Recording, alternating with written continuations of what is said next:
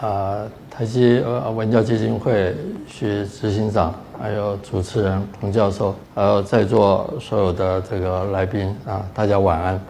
呃，我很高兴呢，今天有这个机会呢，啊、呃，把这个我多年的研究关于中国少数民族这些在这边呢，跟这个呃在座的朋友们呢分享，然后。刚才这个彭教授呢介绍我说我在中国大陆呢非常的有名，这个但是不是这个样子，是我在想中国的少数民族以中国大陆本身的人来讲呢，他可能更关心。那我们台湾的人可能比较关心台湾的原住民啊什么，对于这个呃这个中国大陆的少数民族也许陌生一点。但是我今天呢。啊、呃，以及在往后几讲的演讲呢，我所要强调的呢，就是其实这不只是一个原住民或少数民族的问题啊、呃，我们也是透过这些所谓被称作原住民和少数民族的呢，来了解我们自己啊、呃。为什么我们会把他们变成一种他们啊、呃，叫做原住民，叫做少数民族？而且还有呢，大家可以看这个，呃，我设定的这个题目啊。呃民族神话历史，中国民族的前世今生，我也是希望呢，利用这个题目呢，我们大家一起来思考，到底什么是民族啊，什么是神话，什么是历史啊？好，所以今天我们讲的是，我讲的是第一讲，呃，月明星稀，中原与其边缘的形成。首先，我还是大概的讲一下这个我这个这一系列演讲的呢，啊，我们主要的这个议题啊，所以我们都听过。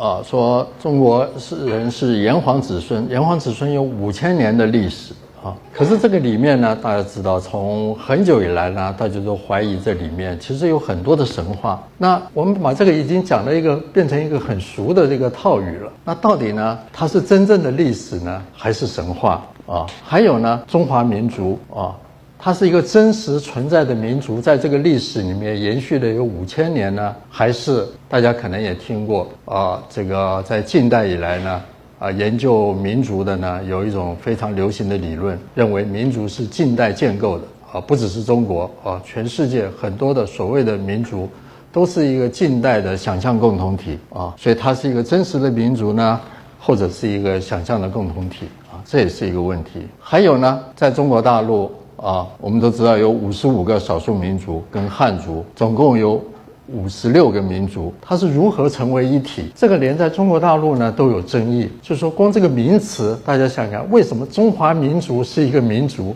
那民族里面又有民族，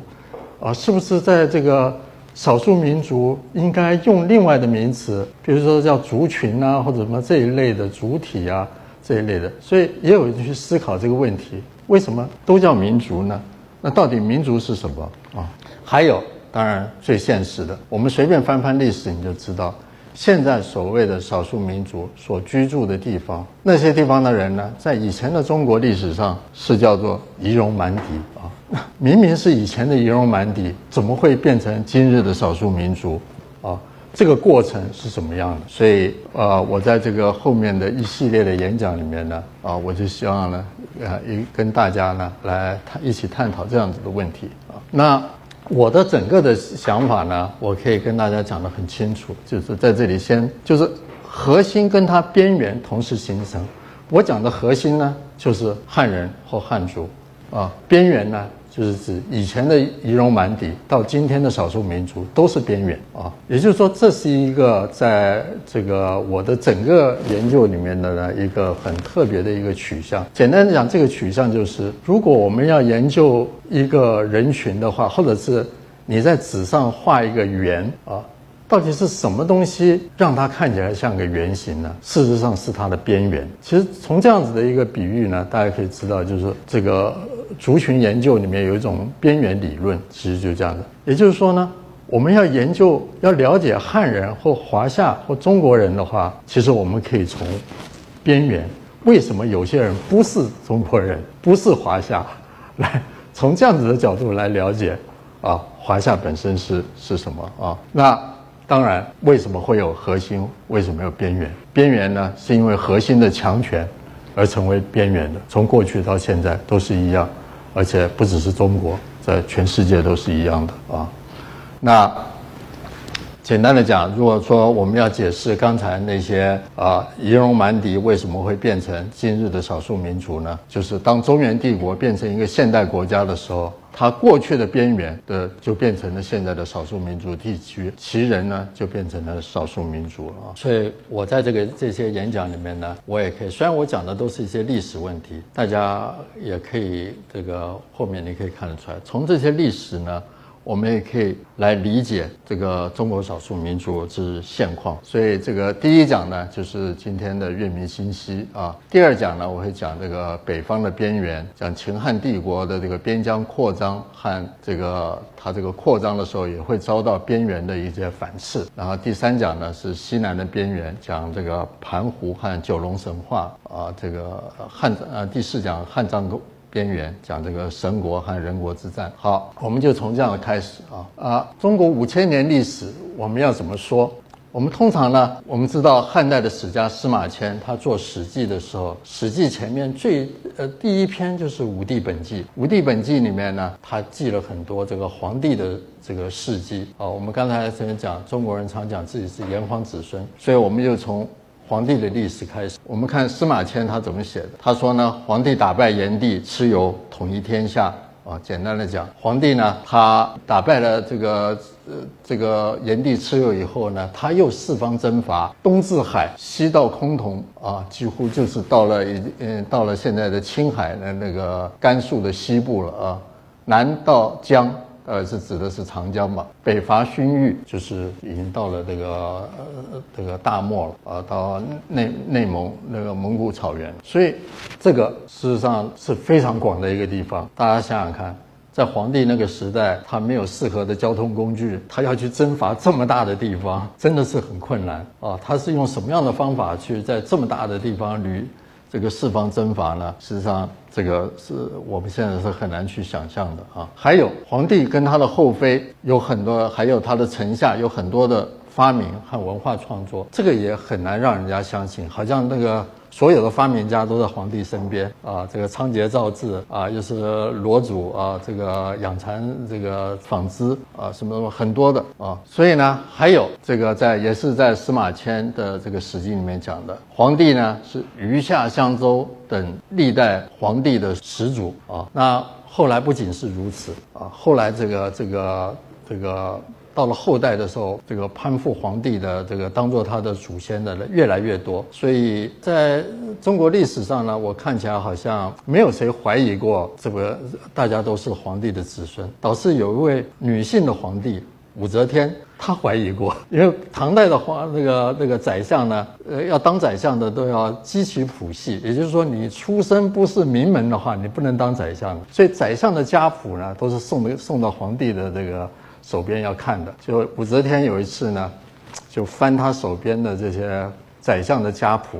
哎，他就有这些奇怪的想法，他就问他身边的这个一个大臣说，为什么我们这些宰相不是炎帝的后代就是皇帝的后代？那炎黄那个时候同时代的人的后代跑到哪里去了？所以所以我觉得他呃非常敏锐啊。嗯，所以从这些看起来呢，这些记载当然看起来呢，就是到底是历史呢还是是神话啊，这真的可能是里面有掺着了非常多的神话。但是《史记》里面呢，又记载了一个真的神话啊，这个就是我们现在在很多的，我发现在台湾现在的这些儿童这个故事书里面，常常都有这个故事，你们大家去翻翻看，也许它这个标题叫做《龙须菜的故事》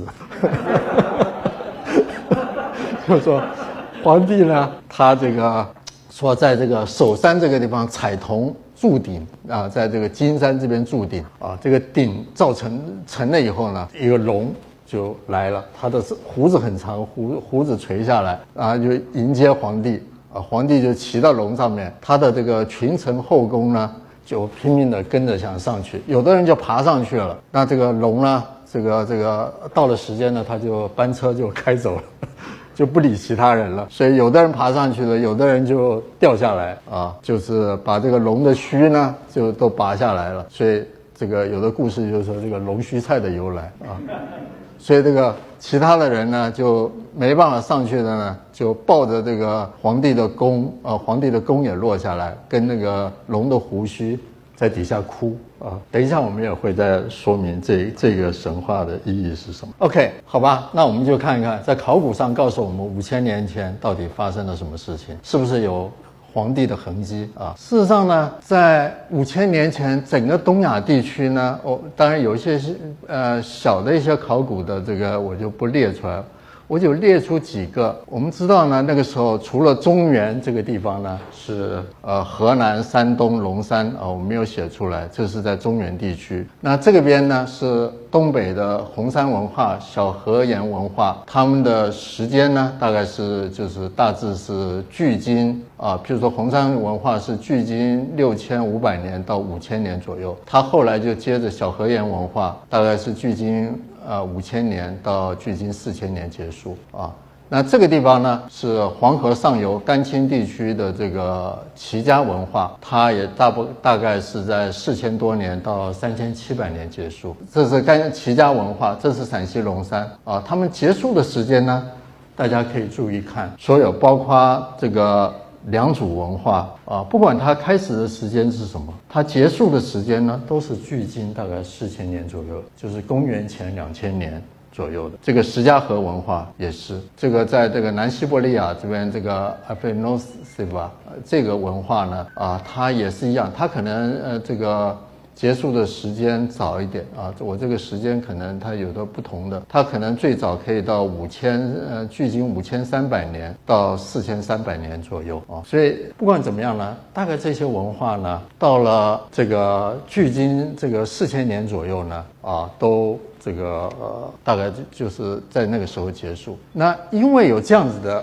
大家看到好像多。文明起源中心的这样一个现象，所以呢，这个中国大陆的一个非常有名的考古学者呢，苏秉琦啊，他这个在很早的时候他就提出来了中国文明起源的满通，大概是七零八零年代那个时候提出来的中国文明起源的满天星斗论。也就是说呢，这个好像对于过去的那种华夏中心主义的，就是认为中国文明的起源就是在黄河中下游，这样子的说法呢是一个挑战啊，就是说呢啊，这个认为那个呢是一个在华夏中心主义、大大汉族主义之下的一个一个误解。那中国文明的起源呢，应该是多起源的。这个叫满天星斗论。这个时候呢，另外有一位这个社会人类学家啊，呃，社会学家也是人类学家费孝通先生啊。也是非常知名的，他就同时提出一个中国文明形成的多元一体格局，也就是说呢，这个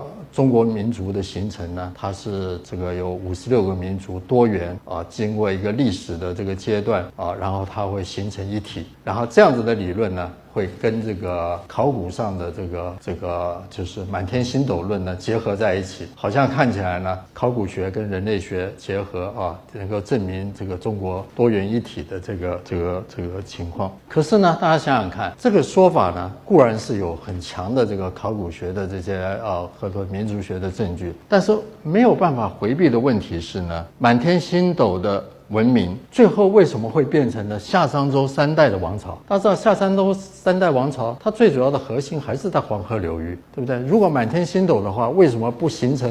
七八个王朝啊同时进行啊？那么还有呢，多元一体的民族里面，我们无论如何我们都知道有一个非常独大的源，就是汉人汉族，对吧？好，我们来看，事实上呢，这个呃考古学家没有讲的啊，这个苏秉琦先生没有讲的呢，就是在四千年之后，在距今四千年之后呢，有一个从满天星斗到月明星稀的一个过程。也就是说呢，在这这个为什么这么多的文化都是在距今四千年左右结束呢？啊，当然你看到了这个时候，后来到了四千年以后的时候，你看只有这个地方。二里头文化、二里岗文化，一直到枣山文化，就一直延续的发展啊，它并没有中断。我们知道枣山文化接下来后面就是商文化、殷墟，对吧？这个我们所历史语言研究所最有名的发掘就是殷墟发掘，在河南安阳，所以这个这边的发展一直没有断。其他刚才所看到的呢全部都空了。这里也是有延续，下家店下沉，它可以延续到距今大概三千五百年左右，但是它也结束了。接着的夏家店的上层文化跟这边的差不多，就是你看起来那些人呢，就是不太定居，他养了很多的马牛羊，而且绝对没有猪啊。还有呢，他武装化，他的那个墓葬里面呢，都都随葬的武器啊，那是夏家店的上层，所以它只是延续的比较久而已啊。夏家店下层，可是到了这个时候也不能存在了。还有个例外。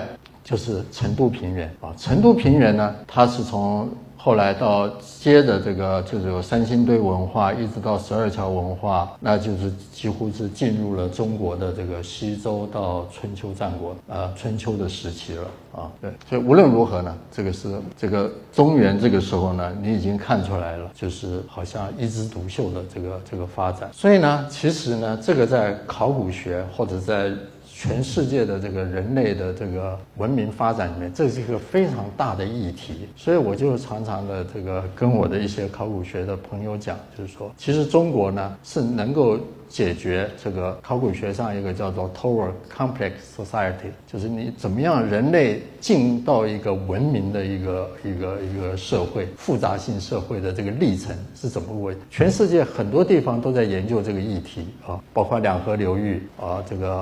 呃中美洲啊，这个还有这个埃及这些地方都都有很多的研究，但是呢，没有一个地方像中国这边呢。有成功的例子，有失败的例子，大家知道我的意思。从满天星斗到月明星稀，就是表示中间的这个文明发展呢，它是一直发展下去。旁边的一个一个呢，就是它的文明发展到某一个阶段，它被扼杀了，没有办法发展下去。所以，如果这个这个整个图像弄得很清楚的话，中国的考古学里面能够解决就是全世界考古上这个非常大的这个议题，好吧？这个就是格外的话。我们来看看，就是我称这个月过程叫做月明星稀呢，对于核心的这个中原呃这个中原的文明来讲，并不是一个颂扬它啊，觉得非常了不起。其实从一个人类生态的角度来讲呢，文明啊，全世界哪里的文明都是一样，它是集权化的政权、阶序化社会的产物，它靠着燃烧被剥削者的高脂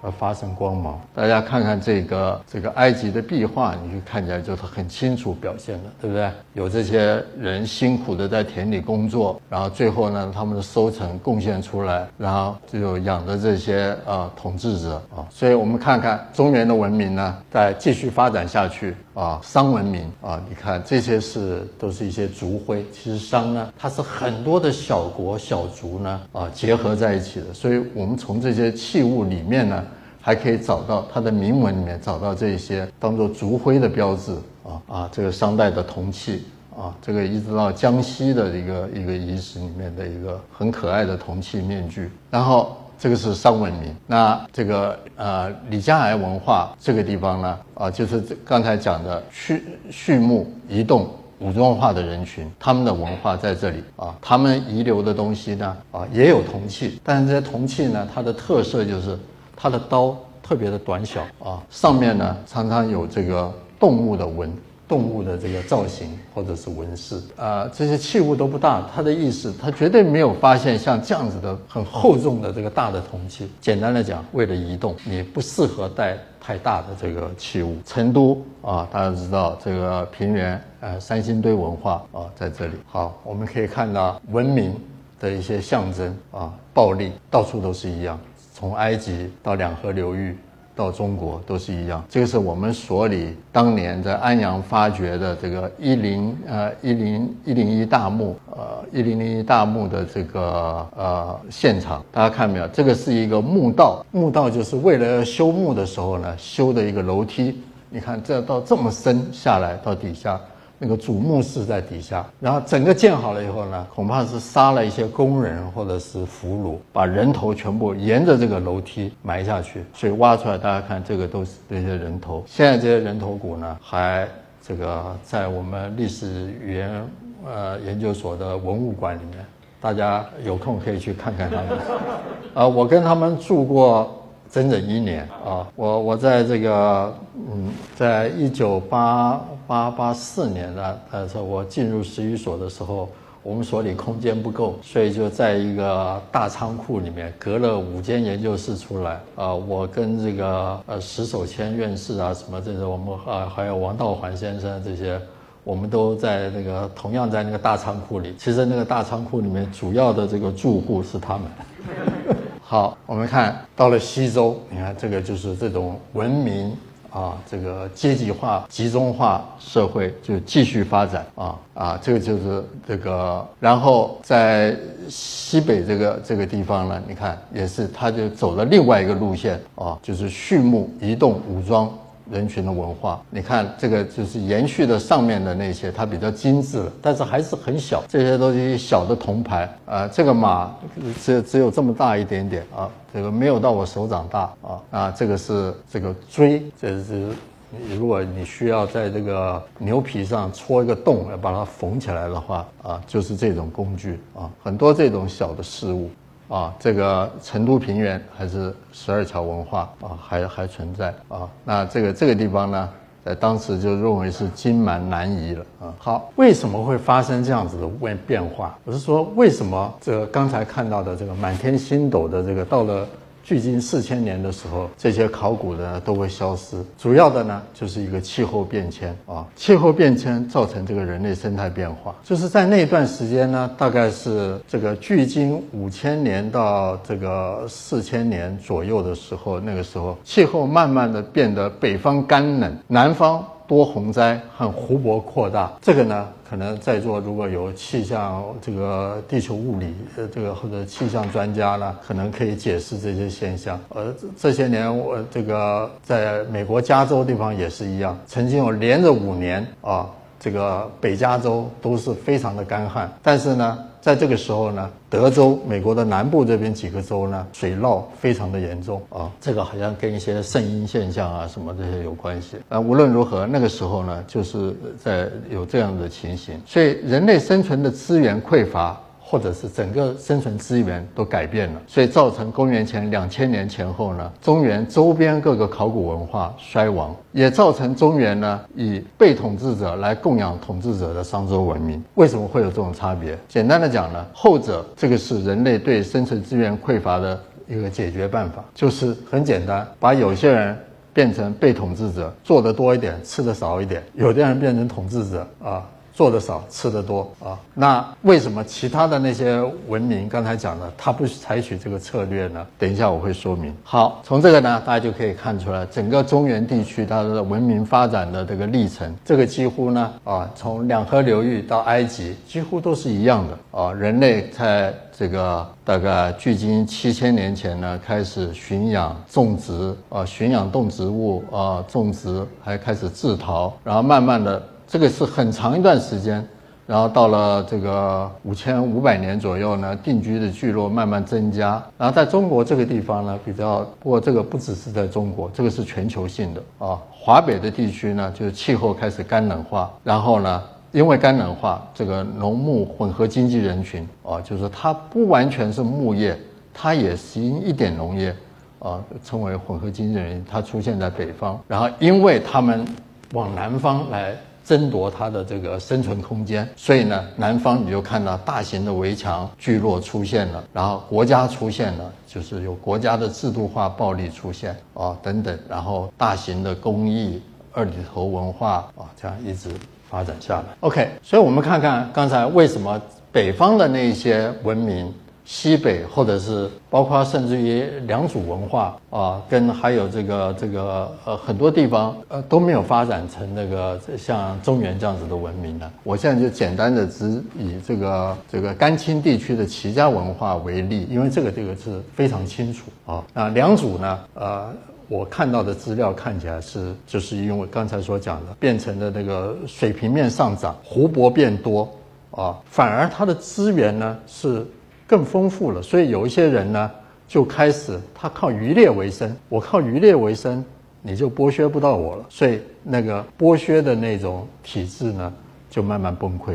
啊。所以良渚文化呢，你看起来它是一个中央化、阶级化的社会，可到了良渚以后，反而变成比较松散的，大家比较自由平等，而且这个就是靠的这个农业不是那么发达，反而渔猎这个很发达。好，我们现在还是看看这个齐家文化这边。在这个齐家文化陨落之后呢，在距今三千七百年左右呢，这个接续而起的是新店跟卡约文化人群，他们放弃了齐家文化那种长期定居养猪行农业的经济生活，而开始多养马牛羊，而且呢经常迁徙。所以呢，我在这里我要先说明一下，以羊取代猪，这个时候就很特别，就是说猪骨几乎在这些的遗址里面是完全看不到的啊。那在齐家文化里面，猪是绝对是主流啊。那以羊取代猪和经常迁徙，它在人类生态上的意义是什么呢？简单的说，猪就是在一个非常极端呃匮乏的一个状况之下，猪能吃的东西人都可以吃。大家可能听得有点恶心。绝对，这是绝对真的。反过来嘛，现在是你吃剩的给猪吃吧，对不对？如果反过来的话，猪吃完你也可以吃的。所以，但是还有在野生的状况之下，猪吃的是根茎类的，它挖，它会用鼻子挖，挖出一些根茎类的，还有 mushroom 啊，我们吃的最好的 mushroom 可能都是猪吃过的。还有这个野生的果子，这些都是人可以吃的啊。所以在这种最极端的状况之下，养猪并没有增加人的食物，但是羊能吃的东西人是不能吃的，所以养羊是可以真正增加人的这个这个这个食物啊。还有经常迁徙，你为了养羊的话，你就必须要迁徙，因为那个羊它们吃草了，这个消耗的非常的快，而且呢，你也要随着这个呃草的生长啊，你要带着羊去吃最好的草。所以，譬如说在新疆地区，很简单的，它这个地方，譬如说在天山边的天山山脚下的这些牧场，像巴里坤这些地方，它每年的就是从大概四月下旬开始啊，先吃附近的草，然后慢慢的就往山里面赶。把羊为什么？因为越往山里面去，那个草萌芽的越慢，所以这样子的话，那个羊可以一直吃新鲜的草，一直吃到七月啊。所以还有迁徙非常重要的一个关键，就是脱离那些剥削剥削你的人，啊、逃离啊。所以我们看这个是啊，我以前所做的一个统计啊，虽然是呃这个很久了，我没有更新我的资料。但是因为这时候有很多的遗址的出土的一些工具所做的统计啊，最早这是最早的仰韶文化啊，然后呢啊，后来有齐家文化啊、新店文化、卡约文化啊这样子。那呃，我要请大家注意的是啊，这个地方大家看啊，这几个这个刀、锄、斧这个地方，到了卡约文化的时候。你看它是空的，也就是说这些呢，在一般来讲我们认为是农具的这些这些 category 里面啊，到了卡约文化的时候完全消失了。所以这张图呢是非常清楚可以表现出来。这个这张图呢是我做的另外一个统计，也是从最早的仰韶文化啊，那是都是比较农业的文化，齐家文化是比较进步的农业文化，然后到了新店市蛙，我是把它的陶器呢分为五群，这个第五群是最大的那一群，第一群呢是大概就只有这么大，第一群呢大概就是十十二十公分这么大的这么大的陶器，所以分成五群。大家也可以看得到，从仰韶文化它有比较大的陶器，然后这个陶器越来越小，到了卡约文化的时候，全部都是在第一群里面啊。这代表的意义是什么？移动，对，因为移动啊，你需要这个小的陶器啊。我们再看一张图，这也是我从中国大陆的一个考古的这个资料里面把它转成这个图啊，是有点不清楚啊。这个这个图里面呢，其实我可以跟大家说明，就是我也是把马家窑文化、半山文化、齐家文化，一直到卡约文化，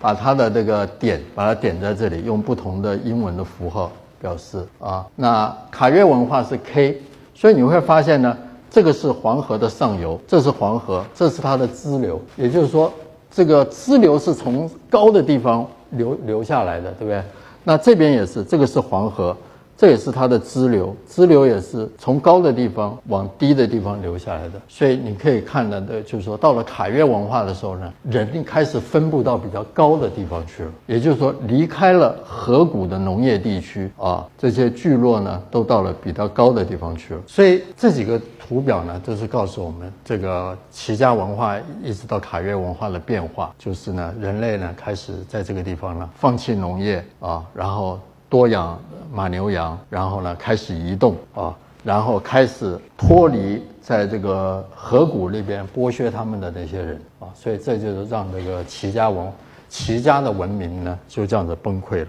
所以你从这边看起来，文明的崩溃并没有什么不好，如果对这些真正的这些这个生活的人来讲，好。另外一个地方呢，我们看呢，在河北、山西、陕西之北的黄土高原边缘，公元前两千五百年到公元前一千年的气候干冷化，也使得很多的人类的这个聚落呢被放弃。那经过有一段时间呢，在这边人类活动的这个有一段时间呢，根本就是几乎可以看起来是没有人了，在这个地方啊。一到了公元前一千五百年到一千三百年左右呢，这一带又出现了这个，也是刚才讲的这种畜牧化、武装化、移动化的人群。那这个人群呢，在公元前一千三百年左右呢，它已经往南啊，一直到了几乎到了这个陕西的渭水北岸一带啊。这一张照片呢，是一个呃中国大陆这个最近这些年很重要的一个发现，呃石门。某遗址的这个神木那个地方有一个遗址，这个城呢也是他放弃的时间呢，也是在大概四千到三千八，距今四千到三千八左右被放弃了。所以这个城呢是代表了当初的一个文明，也是被放弃的文明。呃，同样的，我们也看到这个文明的暴力。这边这个坑里面呢，有二十四个少女的人头，就是为了建成的时候，大概是一个仪式杀的。好。我们再看看这个，按照历史记载呢，周人呢大概在公元前一千两百年左右呢，迁到了渭水流域，基于岐呃岐山下的周原啊，他们集结西方各个国家部落，打败了商王朝。那在公元前一千一百年左右呢，他建立了西周王朝。在这个后面呢，我要讲的就是一个比较这个很复杂的一个政治关系，就是这个姬姓的周人跟这个姜姓族是跟他们通婚的一个族人，呃呃，讲一个可能大家比较熟悉的，就是姜子牙那一族，在《封神演义》里面，姜子牙那一族就是姜姓族和秦人，他们呢可能原来都是戎，就是我们刚才讲了半天这个。就是在气候变迁的时候，北方出现的一些这个移动化、武装化、这个这个畜牧化的人群呢。那种人呢，可能周人原来就是那样子的人啊。等一下我会提出更多的这个证据啊。就他们呢，可能都原来都出于戎啊，所以你看那个那个，刚才我们看考古，就是在前公元前一千三百年的时候，那种的文化已经压进啊，往北一直往下压，已经靠接近了这个周原的地区了。所以在这个时候呢，姬姓的周人呢。啊，就在这个时候出现在中国的历史上，但是他们呢，联合了这个西方的部落，打败商王朝以后呢，这个周人呢，他就慢慢的东方化，他接受了商文化啊，所以和这个原来的这些戎人的部落呢，他就是越来越远啊。这个是这个今年暑假我到大陆这个宁夏的南部的固原那一带的一个姚河源遗址拍的一些照片啊。我觉得这个是这个遗址呢，现在还在挖，就是刚挖了两三年，所以至少还要挖个二十年，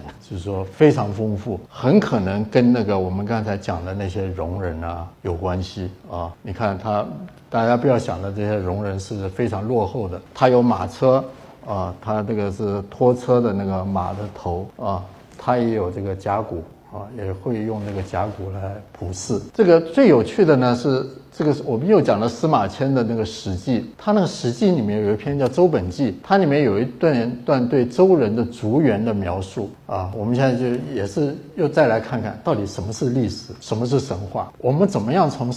即使它不是历史，不是真实的话，我们能不能从它的讲的神话里面知道一点真正的历史？所以我们现在对这些文献呢，有一种阅读的方法。我可以跟大家讲，就是说，我们如果阅读一个文献，你可以等于是问这个文献，你想你你你在告诉我什么？你到底在说什么？对不对？就是你是在了解，想要了解这个文献到底在对你说什么东西，他所陈述的这个。但是我们现在呢，有一种另外的方法，是问这个文献你到底想说什么。大家知道这个意思是什么？这个意思是说，你表面说的我都都知道了，但是我觉得你好像话中有话，你背后到底是想说什么？好吧，我们现在来看司马迁到底想说什么。他先说呢，啊、呃，周人的始祖是后稷，后稷呢就是有农神的意思。啊，他出生的时候呢，就有很多的神迹啊，这一部分当然是神话。他的母亲呢是姜原，他有一天在野外踩到一个巨大的脚印，就怀孕了啊，生下后稷。那出生的后稷呢被抛弃了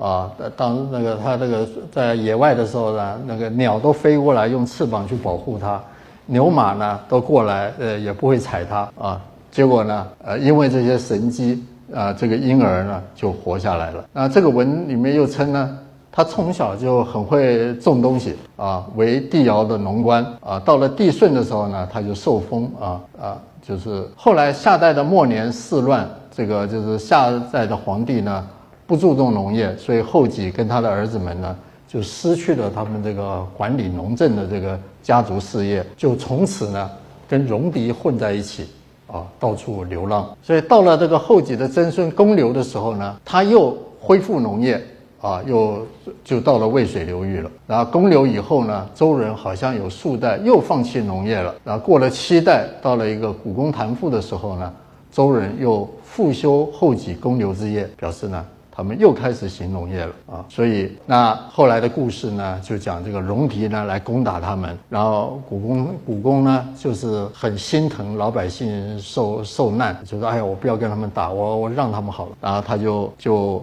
避戎狄呢，迁到了这个岐山下的周原，但老百姓很爱戴他，所以就跟着他迁来了。所以周人从此呢就贬去，就去除了戎狄之俗，然后就逐开始建城郭市屋，定居下来啊。所以这个从前面像的一个神话一样的故事，讲到后面呢，迁来迁去，好像又是真的有一群人在跑来跑去啊。当然历史学家呢，在中国这个几千年啊，都想办法去想找出来这个周人的迁徙的路线，就是真正它发生了什么事情。那我对这个文献呢，有另外一种解读法，就是刚才我跟大家讲的，问问他，他到底想说什么？大家有没有觉得他这个里面呢，强调了三种的对立啊、哦？我们就想，他为什么要一直在强调他农业？而且这个文献呢，多次提到戎狄，并且呢暗示他们是不务农、不定居，而且是好战的部族。而且呢，他们又记载周人的祖先呢，不但迁徙，又反复于行农业与不行农业之间。啊、哦，啊、哦，我用这张图呢，呃，给讲这个圆圈呢，大概就是这个周原啊、哦。那个秦人呢，大概就是在这这一块地方啊、哦。这个，所以我们可以看到刚才的那个文献里面呢，事实上它强调的是几种对立啊、哦，行农业和弃农不务者之间的区分，还有定居者跟常迁徙者的区分啊，还有行仁义爱民者和好武力掠夺者之间的区分啊。所以其实这个文献呢，它所流露的意义是呢，周人其实主要指他的领导阶层是行农业、定居、避仁义爱民的人群，戎狄呢则是与周人相反的人群。所以这个呢，从这个这个文献里面我们就可以看得出来，早期的这个华夏的这个对自我的定位啊，就在这个文献里面流露出来。而且它这个自我定位里面呢，它的边缘它就是以这些啊，就是呃戎狄或者不行农业的、不定居的啊、爱掠夺的人当做它的边缘，也就是说这些人呢就就呃不能算是华夏。所以这个周人呢，刚才我们讲过，他定居了周原以后呢，他逐渐东方化，接受商文化啊，和这个整个人类生态体系，也就是统治者来这个呃来这个呃征服，或者是这个由被统治者来来养统治者这样的一个人类生态。那这个这个时候呢，大家知道那个戎狄呢，原来是他的共同的战友啊、哦。呃，顺便在这里说一声，其实我们现在所讲的戎，在中国历史上后来讲的戎呢，就完全变成了一个异族的意识，对不对？其实大家想的戎，另外还有个意识，就是兵戈、战争，对不对？战士的意识。那我认为呢，其实戎它本身的意识原来就这样子，有一点就是说啊、哦，我们这些战士，也就是说大家我们的革命同志们啊，就是我们这些战士这个意识。但是呢，这个周人这个东方化以后呢，就背弃了他的盟友啊，跟他的这些戎人的盟友呢越来越远。那个时候呢，他就只靠着一个叫做这个申侯姜姓的姜姓族，跟这个大洛戎王呢通婚来安抚戎部。那但是呢，他也觉得呢这个太危险了，都靠着这个申侯。那个申侯呢是一个姜姓，在本地呢，在整个的这个是现在的陕西渭水流域呢非常有势力的一个国家。那周人那个同时呢，他也扶植戎人里面的一个非子这个部落，就是秦人的祖先啊，为心腹啊，以免受制于申国。那公元前九百年左右呢，有一个历史事件，周孝王呢想以非子来当做大洛戎王的继承人啊，这个因为大洛戎王呢，那个时候他突然死了，然后这个国内呢，就像现在也也跟那个历史上欧洲很多地方一样，当一个国家的这个这个国王死了以后呢，旁边很多的这个大国呢，都想办法去影响，对不对？就是对自己有利的人去当他的继承人。所以那个时候的周孝王呢，就想以非子当他的继承人，但是遭到申侯反对。为什么呢？因为这个戎王的嫡长子呢，就是申侯的这个外孙啊，所以他当然希望他自己的这个孙子外孙啊，能够当这个王啊。那一百二十年以后呢，周幽王大家知道。这就是周朝末年最后一个王了，他又要改自己的继承人，这个就是说我我改自己的继承人总可以吧？结果申侯又反对，因为这次的受害者呢又是申侯，因为那个申侯呢他是周王嫡长子的外公啊，所以大家知道那个时候他们这些婚姻就是周人跟秦人还有跟戎人之间的这些婚姻政治非常复杂啊。所以这次呢，这个就是说我们很多历史里面，我想你们大家这个。考过大学联考的都读过，申侯勾结犬戎，对不对？把西周给结束了啊，就是干脆结束了啊。结果周王呢也是非常厉害的人物啊，他呢就是不得已啊，就是周人跟他的很多的贵族呢，匆匆忙忙的就往东边逃。所以在中国大陆呢，在七零八零年代呢，很多的考古发掘出来的那些铜器呢，都是窖藏。那个什么意思？就是说不是从坟墓里出来的，那些铜器是从一个大坑里面、一个地窖里面挖出来的。也就是说，一般都认为这这是反映了那个时候大家匆忙逃走啊，就挖一个洞就把那些铜器埋起来。我说周王很厉害的是什么？他失去了这个整个关中、陕西这些地区以后呢，他就说：“好吧，我把这个地赐给秦人，就赐给你。”其实是他自己根本就失去了，对不对？他说我赐给你，你能打下多少都是你的啊！你看，大家后来秦统一中国就是从这个时候崛起的啊。因为你大家现在你就知道这个历史呢，其实周人早就在埋伏了这一股伏兵啊。到了最后他走的时候呢，把这个这个整个的现在的这个陕西、甘肃这这一带地方都送给了这个秦人啊，好吧？所以你就看这个华夏呢，跟华夏边缘呢，这个逐渐呢就在这个这个。时候呢，逐渐要形成。但是华夏这个称法呢，在以前是没有的。所以，如果你说华夏是早期的中国人，那如果又说中国人有五千年历史的话，可能抱歉，华夏这么一个词，或有人自称华夏的话，最早就是在春秋的后期跟战国时期啊，不会太早。所以呢，这个秦人呢，在戎人里面崛起以后呢，但是他还是常被中原人视为戎。那由于西周灭于戎的这个记忆呢，非常的强烈。那戎狄呢，又持续的在往南争地。这个时候呢，东周这个时候彼此相争的一些诸侯国啊，他们就开始自称华夏，并彼此认同。他们就团结起来呢，要对抗北方的这些这些游牧化、武力化的这些戎狄，要维护这个南方的这个共同的领域啊。那如此形成就是华夏和非我族类啊，这个夷戎蛮狄、羌胡这样的概念，这个就是后来的汉族跟少数民族概念的前身啊。所以我们可以看得到，这个这个在这个时候呢啊，这个华夏在这个中间啊，这个西戎啊，在这边三戎、东胡、东夷啊，巴蜀仍然存在啊。春秋战国时候的这个诸夏，诸夏很多国家啊啊，这个南方呢就是所谓的蛮夷。所以你看，这就是我们读的历史里面所讲的这个内华夏而外外夷狄啊，就在这个时候，他们尊王攘夷，诸夏争雄会盟。表面上看起来，这些春秋战国的这些国家打来打，其实是为什么？这个打就是为了要统一，对不对？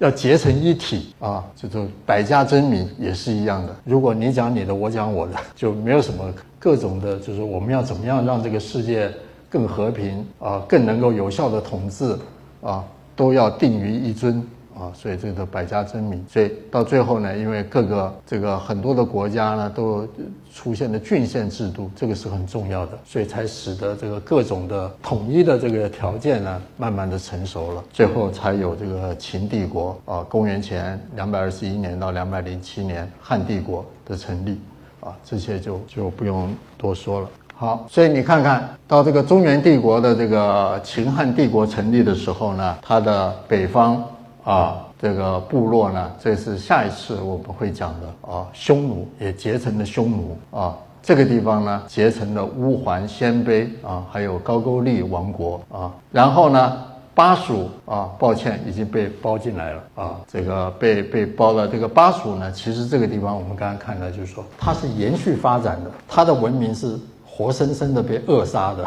就是秦灭巴蜀，就是把它灭掉了啊。那滇啊这个地方呢啊，滇国啊也被包到这个中原帝国的这个边缘里面啊。那这个边缘呢，还有一些被称为蛮夷的吴越啊，也被包到这个中原帝国里面去了啊。好，这样子来看呢，我们这个华夏呢是一个对外垄断跟扩张资源，对内接续化分配资源的群体，并且呢它还需要用共同的祖先记忆来彼此凝聚。皇帝呢就在这种情形之下呢，从多元族很多的这个族源记忆里面脱颖而出。这意思就是说，其实在春秋战国时候，我们去看那些所谓的先秦文献里面啊、呃、有颛顼，有蚩尤，有有这个啊、呃、这个少蒿，有太蒿，有好多的祖先。皇帝并不特别，就是皇帝他只是很多的祖先之一啊。可是慢慢的呢，到了战国后期的时候呢，啊，皇帝就变成了所有的这些啊，这个这些呃，这个主要的这些国家呃统治者的这个始祖。所以秦汉汉帝国呢，啊，我们可以说呢，它是一个执行华夏意图的政治体。这个时候呢，形成初期的一个中国人类生态体系。我在这里稍微说明一下，就是说，呃，华夏认同呢，它只是一个在贵族里面的一个族群认同而已。我们知道，在这个人类的这种族群认同里面呢，族群认同本身是一个空虚的东西，它只是一个认同，是一种情感，对不对？你一定需要一个政治体，一个实质的一个政治体，才能够去实现它的意图。什么样的意图？族群它的有个意图，还是要为了大家共同的利益，对不对？所以秦汉帝国呢，可以说是执行华夏意图的这么一个政治。好，我们再来看看这个。我们再看，我刚开始在这个演讲开始里面讲到司马迁讲的那个皇帝的历史，他说皇帝是很多后世帝王的始祖。其实他讲的是一个皇帝是一个血缘社群的这个这个起始啊。他又讲了皇帝结束乱世，统一天下。他事实上讲的呢是一个政治体，一个统一的政治体的起源。他又讲到皇帝什么呃东到哪里，西到哪里，北到哪里，对不对？征伐。他事实上讲的是一个疆域空间的起源啊。他又讲到皇帝跟他的这个下属成那个后妃有很多的文化创作，他这个地方说的是一个文化文明的起始啊。所以呢，事实上呢，我认为呢，这个汉代史家司马迁呢，他等于是用皇帝来隐喻的他心目中的华夏。所以这个华夏呢，就是一个血缘、政治、疆域、文化的统一体。但是呢，大家不要忘了，这个华夏不是指的所有的中国人，在那个时代呢，这些指的都是统治阶层而已啊。好，另外呢，我后面还讲一个，也是看起来像历史又像神话的。从这些这个又像历史又像神话呢，我们也可以看出来，在汉代的时候所形成的华夏的核心跟它的边缘。就是说到汉到魏晋的时候呢，中原的史家常建构一种模式化的边疆人群历史。这个历史呢，它简单的讲，它有个模式，就是一个失败或失意的英雄由中原奔跑到这个边疆，而成为本地土著的王啊，为本地带来文明教化。所以你看，就是说从我们这边出去的一个很低级的或失败的失意的人，到你们那边都可以成为你们的王，对不对？你看这个这种中心主义是非常强烈，对不对啊？呃，大家大家想想看，其实这个我要讲，不只是中国人有这种想法，西方人也有这种想法。呃，因为就是说，在这个二十世纪初的时候，有一个法国历史学家，他研究中国历史，他就发现，哎呦，中国现在这个这个为什么古代文明这么这么进步这么发达？现在看那个清清朝的那些中国人这么落伍，这么的这个这怎么回事？哦，后来他就在历史里面发现了一个。一个线索，原来是一个巴比伦的酋长被打败了以后，逃到东方成为中国的皇帝。所以你看，这也是就是我讲这种叫做英雄西边记，我们这个英雄到了你们那边都可以变成你们的统治者。这种神话呢，到现在还在我们一些我们说这个 popular culture 这个一些文化里面在一再的创造。大家去想想看，你们所看到的一个好莱坞很流行的电影。阿凡达里面的主题是什么？我们这边一个残缺的英雄到你们这边去都可以变成你们的领导者，对不对？同样的，其实都是都是有这个这个意涵在里面。 OK， 好吧，我们来看啊，这、呃那个当时这个这个中原的历史学家创造多少这种历史。一个皇帝的孙子史君跑到北狄去，就变成了北北方敌人匈奴的祖先。一个秦国的逃奴啊、呃，逃到西西羌这边去，就变成西羌人的祖先。皇帝的孙子高阳之术封了巴蜀，就变成巴蜀的帝王的祖先。然后一个楚国的将军跑到滇国这边，就变成滇国人的祖先啊、呃。还有商代的一个王子箕子奔于朝鲜，就变成了朝鲜人的祖先。啊，所以这个呢，到现在还是很敏感。朝鲜人呢，都不太愿意听这个这个历史啊，或者他们就这，或者朝鲜人有更简单的方法，韩国人有更更简单的方法，就是说，那么其实箕子呢是从这个地方，从中国的东北啊，跑到我们朝鲜来了。其实箕子呢就是我们的祖先，所以这个地方应该都是我们的领土。更容易啊、呃，更容易解决啊。这个徐福东渡日本，变成日本人的祖先，这个大家大概也听过啊，对不对？啊，泰伯奔吴，一个周的王子跑到这边，又变成那个，所以你看这些历史是不是都有一个模式了啊？我们我们从这四个东北、东南、西北、西南这四则来看看好了。我们现在怎么读这些看起来像历史，其实是神话，但是我们从神话里面又可以得到历史啊，这讲起来有点拗口。你看东北是一个殷的王子啊，奔于朝鲜，他成为本地的文王，为朝鲜人带来文明教化。东南是一个周的王子泰伯奔于江南，又本被本地人奉为王。那楚国呢，西南他一个将军啊，他征服了滇国以后，他的母国被秦国占领了，所以他回不去了，他留在这边变成滇王。好，秦国呢是一个奴隶，一个秦国的奴隶无依援建，他逃到了这个黄河上游青海东部这个地方，本地羌人尊奉他为王。如果我们不相信这些历史无所谓，大家注意看这些符号，这是一个殷和周都是正统的华夏，中原的华夏，王子又是非常尊贵的，对不对？这是什么意思呢？中原的华夏呢给这边的人，这边的人一个尊贵的历史，你要不要接受？你如果接受的话，你就变成皇帝子孙了，啊，那么很显然，东南的人很后来就接受了，对不对？你现在到东南那边去，到江浙一带，你看到很多泰伯庙啊。那韩国人呢？他们虽然接受，有时候还把这个历史呢又重重新写一下，啊，这个这个。那为什么在西南这边是一个楚国的将军？楚跟秦呢是华夏边缘，介于华夏跟蛮夷之间的，对不对？就表示呢，中原的人当时呢把这边的人看成要不要把他当作我们的人呢，他好像有点迟疑，所以就给他一个比较低等一点的祖先，楚国的将军。这个呢，秦国的奴隶就更不堪了。所以我们从这些符号呢，你可以知道当时中原的人呢对这个四方人群他的他的那种意图跟情感是什么样啊？所以这就是我刚才讲的啊，这是一个其实呢这种我族中心主义，这种中心主义呢是不只是在中国，是全球性的啊。呃，那我们可以从这些文本的分析，分析这些符号来看，讲这些讲这些历史的人呢，他心目中对四方人群的这种不同的这个亲疏感啊。好，最后呢，我再进入这个结语，就是中国中原呢，都表示处于四方之中的空间和这个政治体啊。那么东亚地区的新石器时代晚期以来，哦，它的人类生态的变迁造成中原的政治体和它的边缘，也造成这个核心和它的边缘呢，在这个时候同时形成。哦，那春秋战国时候呢，华夏认同人群出现，随后的秦汉帝国呢，就是为了实现华夏这个这个统治阶层的这个意图的一个政治体。那被排拒在帝国边界外或被拘迷在边疆的人群呢，他也会努力改变他的边缘地位。所以我在这边要补充说一下，我们讲他是边缘呢，是从华夏这样子一个呃有这种政治军事力量的这种核心的这种政治体来讲。但是如果从边缘的每一个体来讲，我在下一次我会讲到，比如说高句丽王国或匈奴，当然他会认为他自己是整个的核心，对不对？但他呢也会努力去改变他的边缘地位，那从此呢就展开了中原跟他周边地区人群的这个长期的互动啊。我今天就讲到这里，谢谢各位。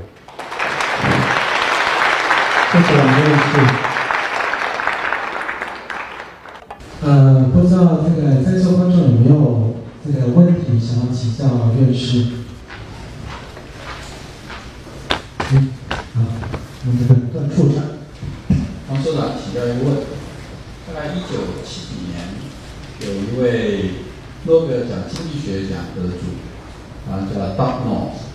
他提出来的一个讲法，在经济学上，就说事实上早期的文明发展啊是游牧或是采撷是一开始的经济，到后来才演化成这个农业经济。但是我想问院士的问题是说，在比如说前面讲的气候大变迁，然后在比较呃不同的地方他们衰落之前的，我们从现在考古上面来看的话，是认为那时候是比较是是是农是是农业的文明呢，还是游牧的？因为从你刚刚讲好，我有一个印象啊，初期是定居的农业的文明。后来就有变化，才开始游牧。到底你会同意他的这种讲法吗？哦哦，我这边说明一下，对他那个讲法呢，事实上是一个比较老的说法，就是我们现在对于人类的这种就是经济形态跟那个文明演进各个方面的看法是，大致我想大家学者都同意，就是真正的游牧呢是比较晚出现的，因为游牧它牵扯到很多的知识啊。简单的讲呢，人类驯养动物那很早就有，对不对？驯养羊、驯养牛啊，驯养这个这个，还有其他就是植物，对不对？然后在最早的这些呢，这些聚落里面呢，呃，人们是他种植啊，他也会养一些猪或者是羊或牛，对不对？他也会去采集。所以其实人类并没有像以前那种说法，由采集到呃游牧到呃到农业，并不是这样子。所以其实最早的人类呢，这个在新石器时代晚期开始呢，其实它采集跟农业是混合的啊。但是它这种生活呢，让它的就是说它的农业呢是会慢慢的进步，但是以游牧来讲的话，那是非常的晚，那要在公元前一千年以后，在全世界所有。有一些专专我们叫做专化游牧业才才出现。所谓的专化游牧业，就是说那个游牧呢，它是随着不同的地方，它要养不同的动物，而且你对于整个的环境的变化要相当的掌握。还有一个非常关键的技术，就是制制乳酪。也就是说，如果在这个一这以前这个就是说旧石器时代那种打猎的来讲的话，它就是吃肉，对不对？但是你如果是吃动物的肉的话，就是说你绝对没有办法维持这样一个生计，因为你没有办法养这么多的牲畜来吃它的肉啊。所以简单的讲呢，游牧的一个简单的这个原则就是吃利息不吃本金啊。所以所以这个是其实一个很很那个很精致的这个这个一个一个，所以它比那个原始农业晚很多啊。我们讲原始农业可能最早的地方在在距今大概一万年前就有了，对不对？但是游牧的话，这个距今差不多要三千多年三千年前啊才才才出现。来看有一位观众，嗯嗯你好。王老师你好，我还惦记你那个龙须菜的神话呢，就前面那个龙须菜的神话，能不能详解一下？好，谢谢。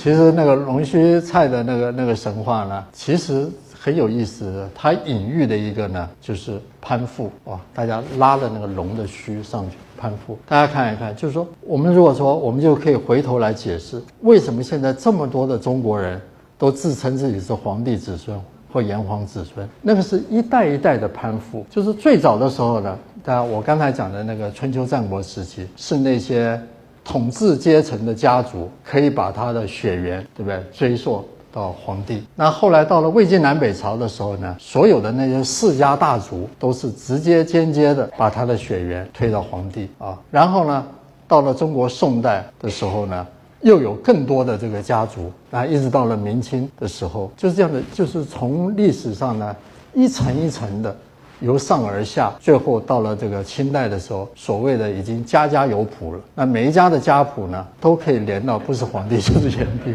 所以很有意思的是，在司马迁在写这个的时候，他就记了这么一个神话。我觉得这个神话里面的那个主题呢，就是攀附啊，就是非常强烈的，就是表现的是一个攀附的意义。对，这个基因或者是血统，这个、这个中国五十五个民族是不是啊？呃它的基因是什么样的一个状况啊？这个不是我的专长，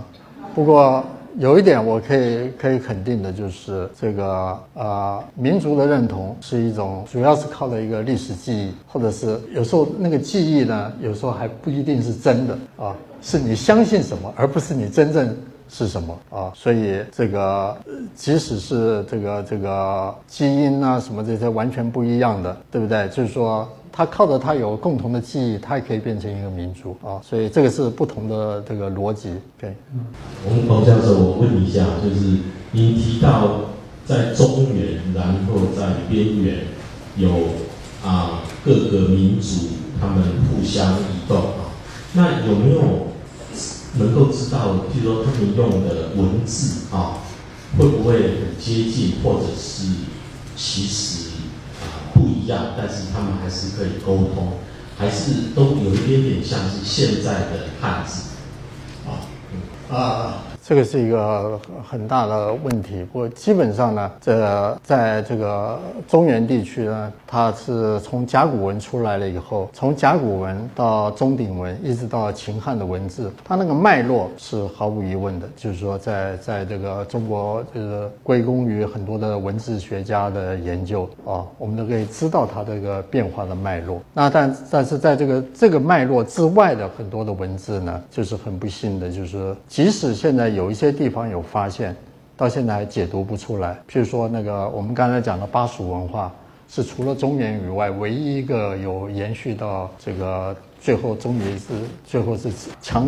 被这个秦国把它掐死的那一个。他那个地方就有出现一种叫巴蜀土语啊，在他的一些剑啊或者一些器物上刻了一些符号啊。那那个像良渚文化或者那一带，这个呃长江下下游的有一些考古遗存里面的一些陶片上也有一些符号，但是这些符号代表的意义呢，我们不是很清楚啊。那但是关于这个问题呢，其实我还可以再补充一点，也就是说，呃，什么样的是一个这个文字啊？呃，我们怎么样去定义一个文字呢？我们从有一些中国少数民族的文字里面，我们可以知道，就是说这个其实是它有一个过渡的，也就是说，以我所了解的这个。就是说，纳西族的东巴经，它有一种东巴的那个字体。因为我也在那个找一个这个纳西族的学者帮我们所整理我们所的这个呃一百多部东巴经啊，所以我从他那边也晓得，其实那个东西呢，只是一个 reminder， 就是说，就说那个故事已经在他的心里了，他那个写在那个。这个纸上的那些符号看起来像文字的，只是提醒他我下一句要讲什么啊，只是那这种算不算是一个文字呢？就是说，简单的讲呢，就是这种东西，就是说你看起来是一句，如果你给两个不同的经师来念，他可能念得出来是不一样的，内容上会有一点差别啊，因为那只是一个提醒的符号而已。对，提出来说法，因为我们以前念历史啊，就从最早。嗯，旧时期文化到新时代文化，大概到一万年，那接下去就跳到五千年的，先介绍这个所谓中华文化，就就从这个一万年到五千年的中间，那中间很多各个个别这个区块文化，像河姆渡啦，它在后面的代表意义只是一个历史的偶然，还对后面五千年所凝聚的这个文化有一些贡献。就是说，在那个时代，就那五千年、一万年到五千年中间，在黄河流域、在长江流域、在成都平原，他们个别所发展出一些文明的一些贡献，跟后面有什么关联性？好，这是一个很好的问题。其实我我刚才就是讲到，就是说这个我以前这个呃我在别的地方有这个文章里面有提到，就是说我讲这个中国的古代的文明从啊、呃、这个呃这个满天星斗到这个月明星稀的过程的时候，我有提到，就是说其实呢这个隐喻，我用这个来这个月明星稀作为隐喻的时候呢。其实我还有另外一个意思，就是那个星星还是在那里，只是被月光给掩掩盖住了。就是这样，这个隐喻呢，可能可以回答你的问题。也就是说，江南对不对，或者是在两湖流这个湖北啊、呃、两湖流流域或者什么这些地方呢，这些地方性的文明呢，当时虽然是它没有延续的发展下去，但是它人还是在那里，它地方性的人类生态仍然存在。但是后来呢，譬如说它接受了这个商文明啊、呃，接受了周文明，或者后来又被纳入了这个这个汉代的这个帝国的领域里面去的的时候，它这些地方性的特色仍然是存在的啊、呃。所以这个中国其实并不是一个这个完全这个这个完全各地都一致，我们都想。